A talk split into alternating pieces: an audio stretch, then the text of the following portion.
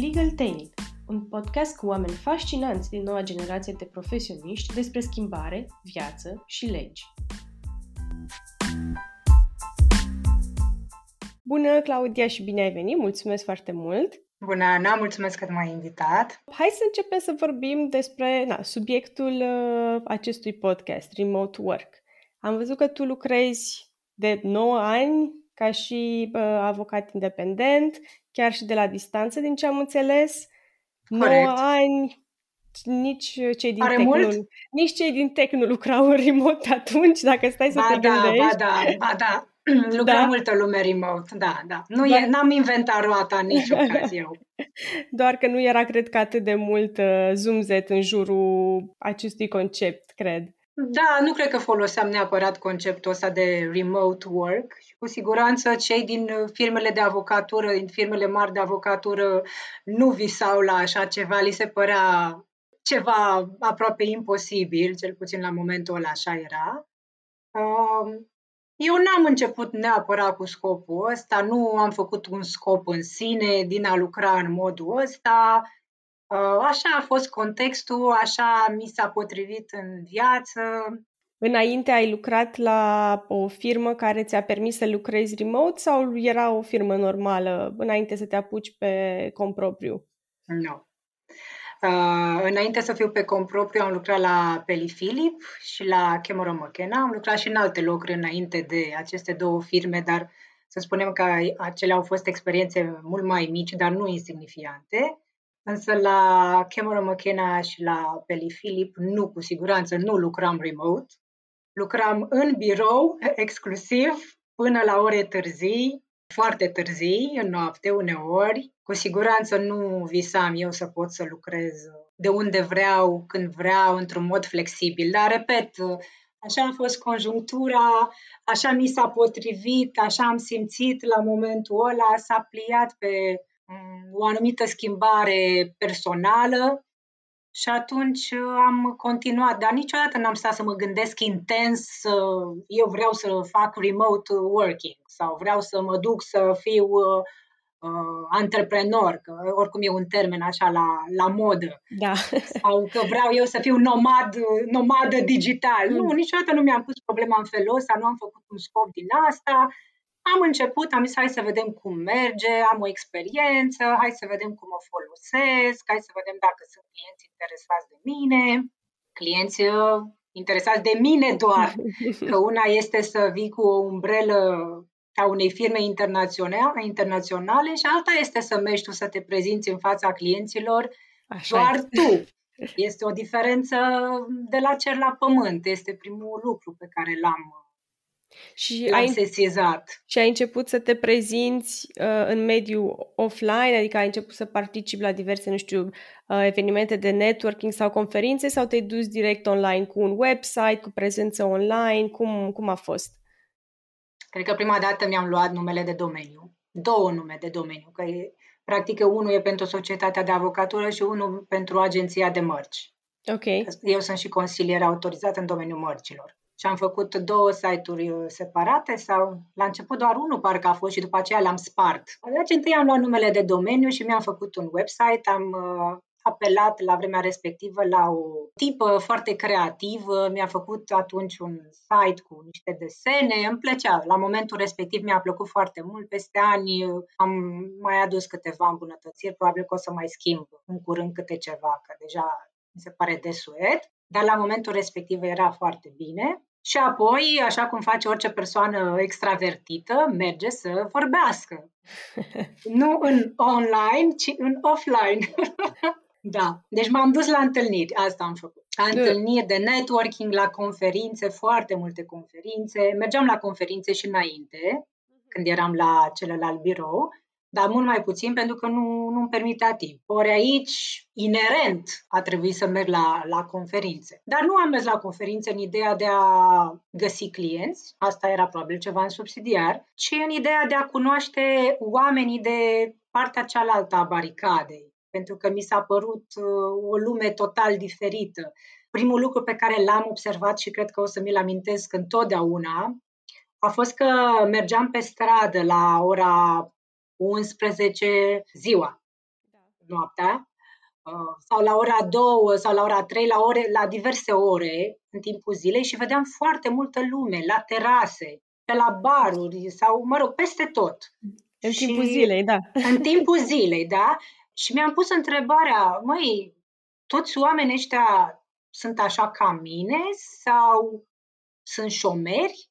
Asta a fost prima mea întrebare pe care mi-am adresat-o mie, pentru că nu puteam să-mi explic de ce atât de multă lume era pe stradă la, la niște ore la care eu, în mod obișnuit, rupeam. Da. Pentru că în firmele astea mari se muncește foarte mult, este evident o școală profesională extraordinară. Ești norocos dacă treci prin așa ceva. Din punctul meu de vedere, fără o astfel de experiență intensă, nu prea te poți considera un profesionist uh, bun. Asta este părerea mea, nu trebuie să fim de acord, dar uh, îmi aminteam că la orele respective eu aveam atât de mult de lucru încât nici nu puteam să-mi verific telefonul, nu mai spune e-mail personal sau... Oricum eram mult mai tânără pe vremea aia, altfel la 25, 27, altfel e viața. După aceea s-au mai schimbat lucrurile și m-am mai schimbat și eu. Adevărul e că la 25 de ani ești mult mai energic, nu, nu te ajunge oboseala atât de mult și ești mult mai uh, nerăbdător să ajungi și să faci lucruri și să le, să le iei, să le preiei, să le rezolvi. Eu sunt foarte energică și acum și oricum n-am 50 uh, de ani, am 37 doar. energică sunt și acum, îmi place să fac lucrurile și acum, dar uh, e vorba de, despre niște priorități în viață. Și pentru mine, acum 9 uh, ani, a fost a apărut un moment care m-a făcut să îmi determin sau să îmi redefinesc prioritățile în viață. Ăla a fost momentul principal. Și de acolo a urmat ceva ce a fost firesc. Nu a fost nimic forțat, totul a decurs firesc și venirea clienților a decurs firesc și Uh, domeniile în care lucrez, am lucrat și în continuare lucrez la fel și ele au decurs firesc, că n-a fost nimic, uh, nimic forțat. Da, ce ai, aflat, uh, ce ai aflat despre oamenii de pe cealaltă parte a baricadei până la urmă? Am aflat că, în primul rând, sunt altfel de oameni. Am aflat că, virgulă, ca avocat, dacă vrei să fii Uh, luat în seamă și de acești oameni un pic diferiți față de cei pe care îi cunoșteam eu, uh, trebuie să fii un pic mai flexibil. Trebuie să. Um, sau nu trebuie, că mie nu-mi place cuvântul trebuie. Hai să spunem, place mai mult oamenilor dacă ești mai flexibil, dacă renunți la costumul ăla negru sau bleu marin, acea uniformă, mai ales pentru femei, mi se pare că te defemi- defeminizează complet. Așa e. adică lucruri mici, dar care au foarte mare importanță. Ce pot să spun este că mi-am schimbat până și stilul vestimentar. Nu doar mentalitatea, dar și stilul vestimentar. Pentru că mi-am dat seama că e nevoie să mă cunosc pe mine mai bine și să mă exprim pe mine mai bine într-un mod autentic, cât mai autentic cu putință, pentru că asta e tot ce am de oferit. Eu nu mai am acea umbrelă deasupra mea, acea umbrelă care să mă protejeze. Acum sunt doar eu și dacă vreau să fiu luat în considerare eu și experiența mea, trebuie să arăt cine sunt, cine sunt și ca om să arăt dacă am carismă sau nu, să arăt dacă am un stil vestimentar uh, potrivit sau nu, adecvat contextului sau nu, diverse, diverse lucruri pe care le, le finisezi, le finisezi în, în timp. Da. Și asta te ajută să te cunoști un pic mai bine. Eu cred că a fost o călătorie uh, nu neapărat profesională, cât uh, de fapt, cred că în ambele măsuri la fel au fost. O călătorie profesională și o călătorie personală către, către mine, către cine sunt eu și către cine sunt eu. Așa mi se pare că atunci când lucrezi pe cont propriu, uh, dacă nu ești autentic și dacă nu ești tu, îți vine și mai greu să lucrezi, pentru că tu ești singur și e ca și cum joci un rol în momentul în care te duci la birou și mi se pare extraordinar de greu să faci asta. Adică... Dar nu joci numai un rol. De fapt, spui mai multe pălării în rolul ăla, pentru că ești la început, cel puțin, ești omul orchestră, da? La început uh, și poate mulți ani după aceea, depinde de context și de volumul de muncă și de mai multe elemente, poți să fii om orchestră mult timp și să pui uh, multe pălării în funcție de situația în care te afli. Și dacă nu știi cine ești, la un moment dat uh, ceilalți văd cine ești. Pentru cât timp uh, ai fost acest om orchestră și în ce domenii ți-ai mai băgat mâinile la început, în momentul în care a trebuit să faci tu lucrurile pe cont propriu, pentru tine și după stilul tău? Primul domeniu adiacent domeniului juridic de care m-am lovit a fost tot ceea ce ține de marketing și PR sau brand personal sau tot ce ține de zona asta așa mare, de publicitate până la urmă. Și am mers la multe conferințe în care am încercat să învăț mai mult despre ce vrea publicul despre cum să te promovezi, despre cum să scoți la iveală din tine ceea ce ești tu cu adevărat, cum să te promovezi pe tine însuți sau, mă rog, în cazul meu, pe mine însă să mă mhm. promovez. Mm-hmm. Cu ocazia acestor cursuri la care am fost conferințe, am cunoscut foarte mulți oameni. Oameni care, în mod direct, nu mi-au fost niciodată clienți.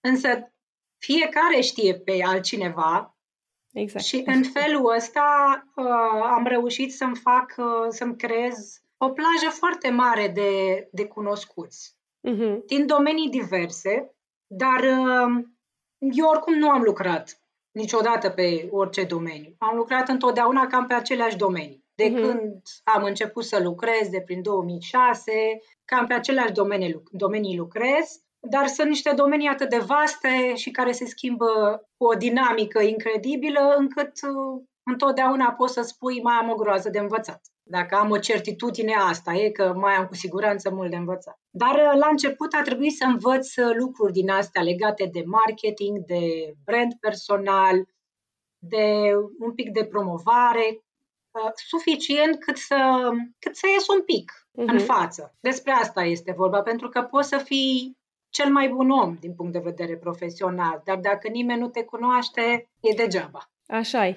Iar acum cu online-ul e și mai, uh, să zic, dificil pentru că e, e foarte multă informație. Online-ul e plin acum de mulți specialiști, de multe evenimente și dacă nu faci ceva un pic diferit sau dacă nu te prezinți într-un mod un pic diferit, riști cumva să te pierzi în acest amalgam de informații și cunoștințe? Cred că într-o măsură mai mică sau mai mare fiecare dintre noi se pierde în acest amalgam de, amalgam de informații. Dar aici intervine și o, sau așa cred eu, că intervine și o anumită educare a publicului și o anumită educație pe care o are clientul. Pentru că există clienți pentru fiecare profesionist da? în funcție de nivelul fiecăruia. Adică parte din munca noastră, a celor care lucrăm pe cont propriu, să spunem așa, este și să educăm clienții. Să îi educăm în sensul ce înseamnă un serviciu profesionist de calitate în acel domeniu. Și asta poți să o faci prin niște, uh, prin niște articole prin, nu știu, anumite prezentări pe care le ai la conferințe sau la evenimente la care ești invitat. Asta se face și dintr-o simplă discuție la o conferință, o simplă discuție față în față. Dacă oamenii sunt deschiși, bineînțeles. Dar până la urmă este o piață liberă, fiecare alege pe cine vrea, eu cred că e loc pentru toată lumea. Online-ul dă posibilitatea tuturor să fie prezenți, dar Cred că trebuie să, să ne păstrăm mintea deschisă la noile tehnologii, la tot ceea ce se întâmplă în jurul nostru, că sunt atât de multe schimbări și dacă le refuzi și nu le îmbrățișezi, la un moment dat cred că te pot îngropa. Adică sunt atât de multe trenduri în prezent, se vorbește despre automatizarea muncii avocaților sau unei părți a muncii avocaților. nu poți să nu iei în considerare aceste trenduri. Trebuie să le observi în primul rând, chiar dacă nu le accepti. Dacă tot ai adus vorba de clienți și tehnologie, poți să ne spui tiparul clienților tăi, nu cine sunt, dar cum sunt aceștia, chiar ca și domenii, mai ales din punct de vedere al acestui work remote. Cum ar putea lucra un avocat independent de la distanță și pe ce domenii? Eu cred că sunt multe domenii în prezent, prezent domenii de drept pe care se poate lucra de la distanță, iar anul trecut cu siguranță a arătat tuturor că multe se pot face de la distanță. Chiar și cei care erau reticenți și-au dat seama că multe se pot face de la distanță. Am am prieteni și cunoscuți uh, care lucrează încă în firmele mari de avocatură și au lucrat de la distanță o bună perioadă. Deci s-a putut, ceea ce înainte era imposibil, acum s-a putut. Să fim serioși, s-a introdus votul electronic la baroul București. S-a insistat mult pe asta cu ani în urmă și nu s-a putut. S-a făcut într-un an. Deci multe se pot întâmpla atunci când există driverul necesar. Clienții mei sau clienții noștri, acum că nu sunt numai eu, okay. Clienții noștri sunt majoritari din domeniul IT și tot ceea ce înseamnă online și digital și tehnologie. Cam așa a fost de la început. Și asta nu pentru că am vrut eu să fie așa sau că i-am selectat eu, ok, ești din domeniul ăsta sau nu ești din domeniul ăsta, în mod evident că nu am făcut asta, ci datorită domeniilor, domeniilor în care lucrez. Pentru că de la început am lucrat pe proprietate intelectuală, pe IT și pe date cu caracter personal. Adică făceam date cu caracter personal în 2007 la CMS pentru clienți precum Adobe, clienți foarte mari. Pe vremea aia nimeni nu dădea doi bani pe date cu caracter personal în afară de acești giganți mondiali care aveau nevoie pentru acele chestionare naționale, voiau să știe cum e legislația în țara noastră, ce, ce obligații au, dar în rest nimeni nu dădea doi bani pe așa ceva. Ceea ce făceam eu, domeniile mele la acel moment erau uh, considerate, erau văzute așa ca niște domenii exotice. Iar mie întotdeauna mi-a plăcut să fiu un pic diferită și m-a, mi-a picat foarte bine să fiu eu văzut așa exotic, cu domeniile mele exotice. A fost, a fost ok. Așa că m-am ținut de domeniile astea cât am putut și am putut și am continuat la fel. Și provocarea la început a fost să găsesc clienți care să fie interesați de serviciile mele pe cont propriu, adică fără să meargă la o firmă de anvergura celei pentru care lucrase. Uh, și surpriza a fost uh, destul de mare, pentru că au fost clienți încă de la început. Nu, nu mi-am duc aminte să fi făcut eforturi foarte, foarte mari. Au venit clienți și singuri. Nu știu cum. Sunt doi clienți pe care i-am avut la început, clienți mari, nici acum nu știu cum au ajuns la mine. Și am lucrat împreună câțiva ani după aceea. Apoi, da, evident, am făcut și eu eforturi să ajung la anumiți clienți, să impresionez anumiți clienți. Dar uh, astea sunt domeniile. Tot ceea ce, toată această plajă mare care are legătură cu tehnologia, cu mediul online, cu magazinele online, cu orice tip de companie din domeniul software. Și în afară de experiența pe care ai acumulat-o lucrând la aceste firme, ai și ceva specializări sau certificări pe care le-ai luat ulterior? Da, am, am făcut ceva școală în domeniul juridic. Uh, aș vrea să mă opresc, dar nu știu dacă va fi posibil. Am făcut, uh, pe lângă facultatea de drept pe care am terminat-o la, la Universitatea din București. Am, uh, am mai făcut un masterat la Facultatea Nicolae Titulescu, ceva cu business law. Nu m-a uh-huh. satisfăcut absolut deloc. Practic nici, nu-l, uh, nici nu știu dacă îl pun în CV ăsta, dar okay. a fost imediat după, după facultate. Și apoi am plecat un an în Suedia, în Stockholm, unde am făcut în paralel două programe de masterat, unul pe proprietate intelectuală și unul pe IT. Și pe lângă astea, am mai mers la școală de vară organizată de Organizația Mondială a Proprietății Intelectuale, alte cursuri pe la, tot pe la WIPO. Totdeauna am făcut, am urmat ceva cursuri.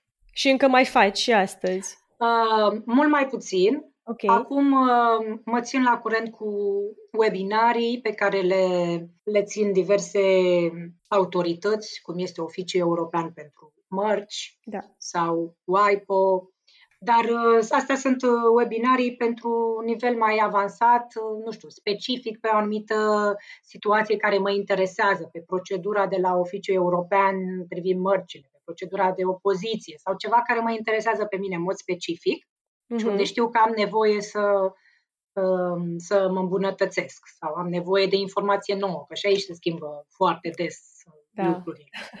Deci învățarea e continuă, cam asta e ideea. Am mai lăsat-o un pic așa mai moale, dacă pot să zic, după ce am devenit mamă. Pentru că acum patru ani jumate am avut și eu în sfârșit un copil pe care mi l-am dorit mult.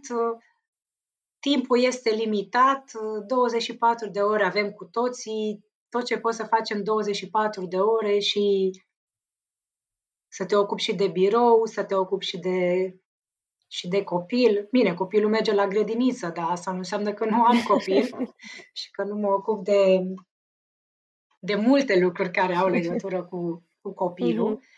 Dar uh, ce vreau să zic uh, este că um, experiența mea a fost uh, că viața profesională mi-a fost foarte mult influențată și de ceea ce mi s-a întâmplat în plan personal. Și ca femeie și ca femeie avocat sunt niște schimbări foarte importante pe care le produce venirea unui copil. S-a schimbat programul de lucru? S-a schimbat și programul de lucru până la un punct, cât era copilul acasă și, în mod evident, nu puteam să lucrez, deși pauză cu adevărat nu am avut niciodată. Dar de la un punct încolo, când am mai crescut copilul, eu și soțul ne-am mai împărțit Uh, răspunderile ca să nu dispar complet din uh-huh. peisajul, din văzul clienților, că despre asta este vorba. Și cu greu am ajuns la un echilibru, dar echilibru se, la un echilibru se ajunge greu.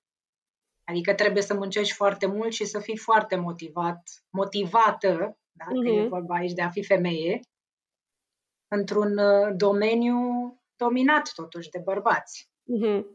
Uite, sunt curioasă. Eu nu am copii și de asta presupun anumite lucruri și aici să îmi spui tu uh, dacă e așa sau nu. Uh, mi se pare că în momentul în care lucrezi pe cont propriu și de la distanță și îți permiți să-ți faci programul cât de cât după cum vrei tu, este mult mai ușor să și gestionezi uh, venirea unui copil pe lume sau alte probleme de familie care pot apărea, nu știu, de sănătate, cu părinții, orice.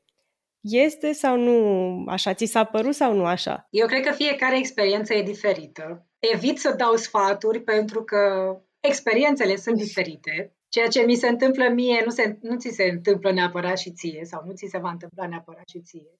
Dar ce am observat eu din experiența mea uh-huh. a fost uh, că în aparență ai mai multă flexibilitate, dar este și dificil din anumite puncte de vedere.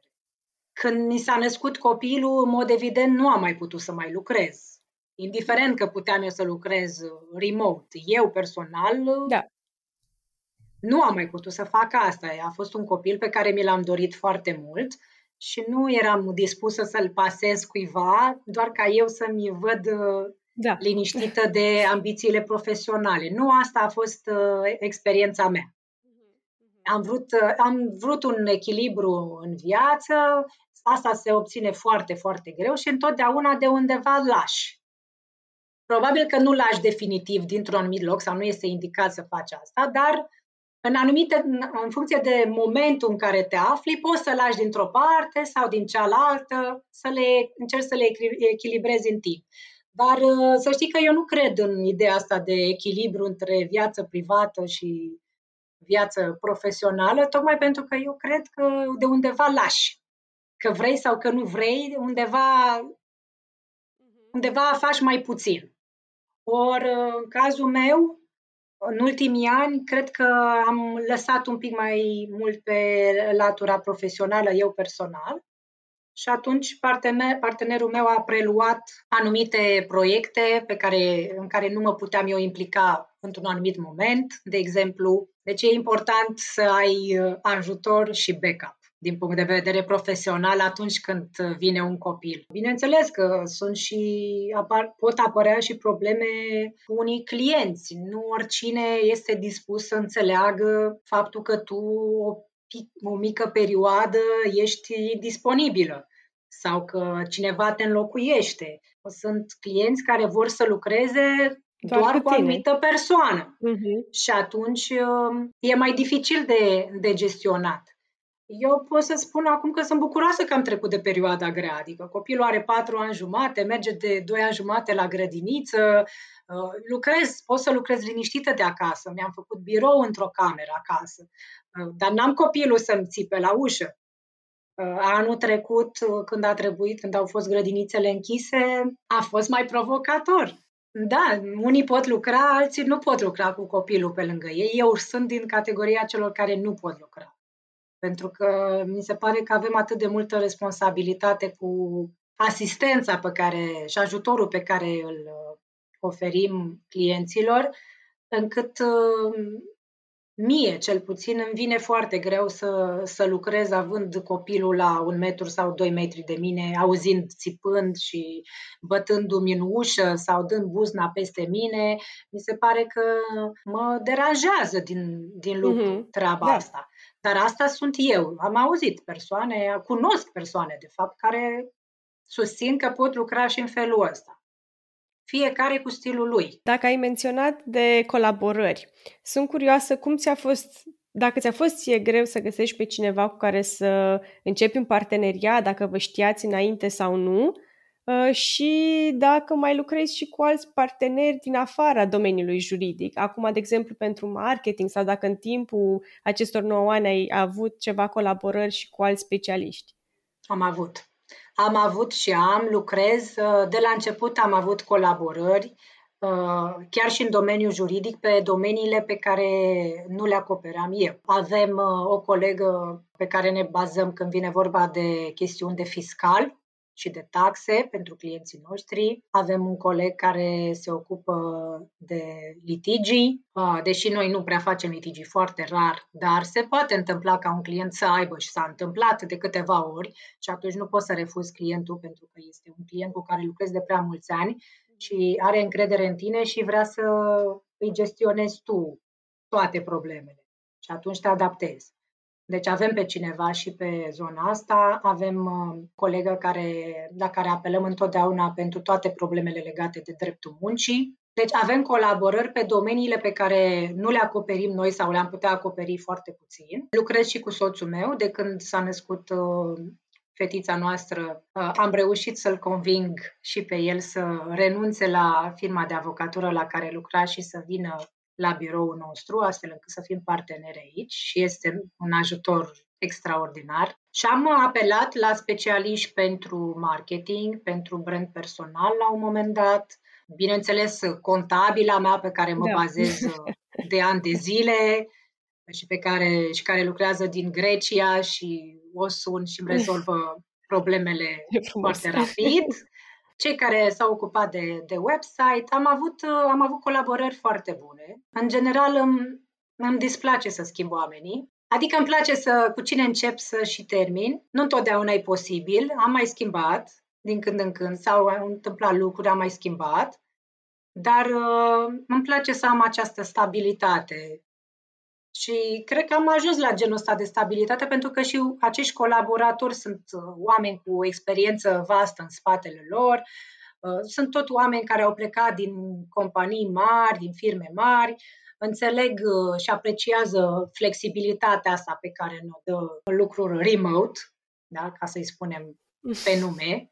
Și... Nu știu ce o să fie în viitor, cum o să lucrăm în viitor, dacă uh, o să mai avem colegi sau nu. Mm-hmm. Ce am mhm. observat este că pentru noi nu a funcționat uh, să luăm un junior, de exemplu, pe care să-l, uh, să-l trăinuim. Nu, nu era avantajos pentru noi. Deci, mm-hmm. pentru noi avantajos a fost să apelăm tot la cineva care are experiență și, eventual, dacă am colaborat într-un anumit proiect și s-a întâmplat lucrul ăsta, pur și simplu am fost uh, parteneri cu da. toții da. în proiectul respectiv. Asta a funcționat pentru noi. Și sunt curioasă cum ați, reu- cum ați început să colaborați, cum v-ați cunoscut, cum i-ai găsit sau cum te-au găsit ei pe ei. Și întreb asta pentru că, hmm. nu știu, poate sunt doar experiențele mele personale, dar am observat că foarte mulți avocați care lucrează independent uh, sunt oarecum reticenți la a colabora și a veni împreună pentru diverse probleme cu alți, uh, alți colegi. Ei, asta vine dintr-un orgoliu foarte mare pe care îl au avocații. Avocatura este un domeniu care stimulează egoul și credințele astea personale, cum că tu ești cel mai tare și cel mai mare, lucru cu care nu sunt neapărat de acord. Cum ne-am întâlnit? Păi, de exemplu, pe colega, pe Anca, colega care face dreptul muncii, o știu de, din facultate, am fost colege de facultate, și a avut un parcurs profesional similar cu al meu, doar că a început pe propriu mai încoace. Pe colega care se ocupă de fiscal am cunoscut-o la uh, un grup de suport pe probleme de infertilitate și aflând că este foarte bună în domeniul ei profesional, am, Ia oricum am păstrat legătura și lucrăm de atunci împreună. Uh, contabila mea a recomandat-o tot o colegă de facultate, ceilalți uh, doi uh, avocați cu care mai colaborăm sunt, uh, au fost colegi cu Mihai, cel puțin, ea cel puțin, e, e un cuplu, fată da. și băiat, și ea a fost colega lui Mihai, partenerul meu. Deci ne știm de niște ani, cam asta este ideea. N-am ieșit în piață să dau un anunț, vreau să angajez sau vreau să iau pe cineva, știam oamenii, știam ce pot. Când faci astfel de colaborări, eu cred că e foarte importantă și chimia și cum, cum se înțeleg doi oameni. Că nu este vorba doar de un lucru profesional acolo, este vorba de un lucru între doi oameni. Și asta este important, pentru că degeaba începi un proiect dacă îl termini certându-te sau cu un diferent oarecare. Lucrul la birou presupune foarte multe ore împreună. Nu neapărat la birou fizic, dar lucru împreună într-o, într-o asociație, într-o colaborare, presupune lucru mult împreună și dacă nu te înțelegi... Depinde de proiect. Pot fi proiecte în care fiecare își face partea și nu trebuie neapărat să, să, să stai la brainstorming. Da, au fost și cazuri de genul ăsta, uh-huh. cu siguranță, dar uh, probabil că ăsta e unul dintre dezavantajele pe care le văd lucrului pe compropriu. Faptul că nu mai am ca înainte o echipă atât de mare și cu atât de multe resurse pe care să mă pot baza și la care să apelez când am nevoie, uh-huh. așa cum era în firmele la care, la care lucrasem. Nu îmi lipsește, de exemplu, uh, ideea asta de a merge într-o sală de ședințe și să facem un brainstorming sau să facem toată agenda pe o lună, cine contactează pe cine. Uh, planul ăsta, îmi lipsește energia pe care o primeam din astfel de întâlniri. Dar uh, în economia lucrurilor este un dezavantaj minor. Așa zice. Adică avantaj, celelalte avantaje sunt mult prea mari ca să, să regret uh, doar asta. Super! Mulțumesc frumos! Și eu îți mulțumesc a, că m-ai invitat. A fost o discuție foarte, foarte interesantă cu foarte multe puncte uh, pe care voiam să le atingem. Nici nu a trebuit să, să conduc foarte mult interviul pentru ai, că... Da, ai... după cum îți spuneam, sunt o persoană extravertită, vorbesc destul de mult, mai ales acum după pandemie, fără să mai putem participa față în față. Sper că data viitoare ne întâlnim față în față fizic. Da, da, și eu sper la fel. Mulțumesc!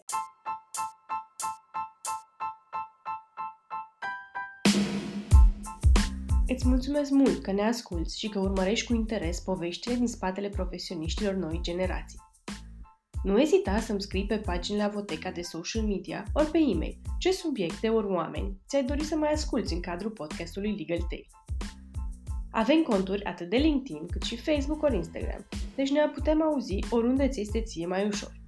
De asemenea, m-ar bucura enorm să-mi scrii opiniile tale despre podcast ori chiar despre subiectele dezbătute în episoadele acestuia. Îți mulțumesc din nou! Să ne auzim cu bine!